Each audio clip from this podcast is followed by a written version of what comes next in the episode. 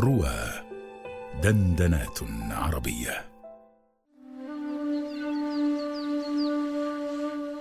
ساعة إجابة مع أروى عثمان على رواه.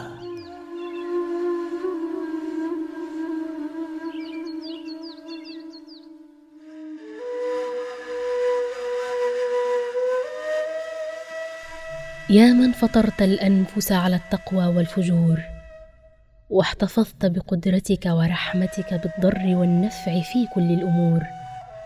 نسألك يا الله يا عظيم يا رب العرش العظيم يا أرحم الراحمين يا أرحم الراحمين يا أرحم الراحمين أن تشفي كل مبتلى ومسحور. اللهم اشف كل مبتلى ومسحور.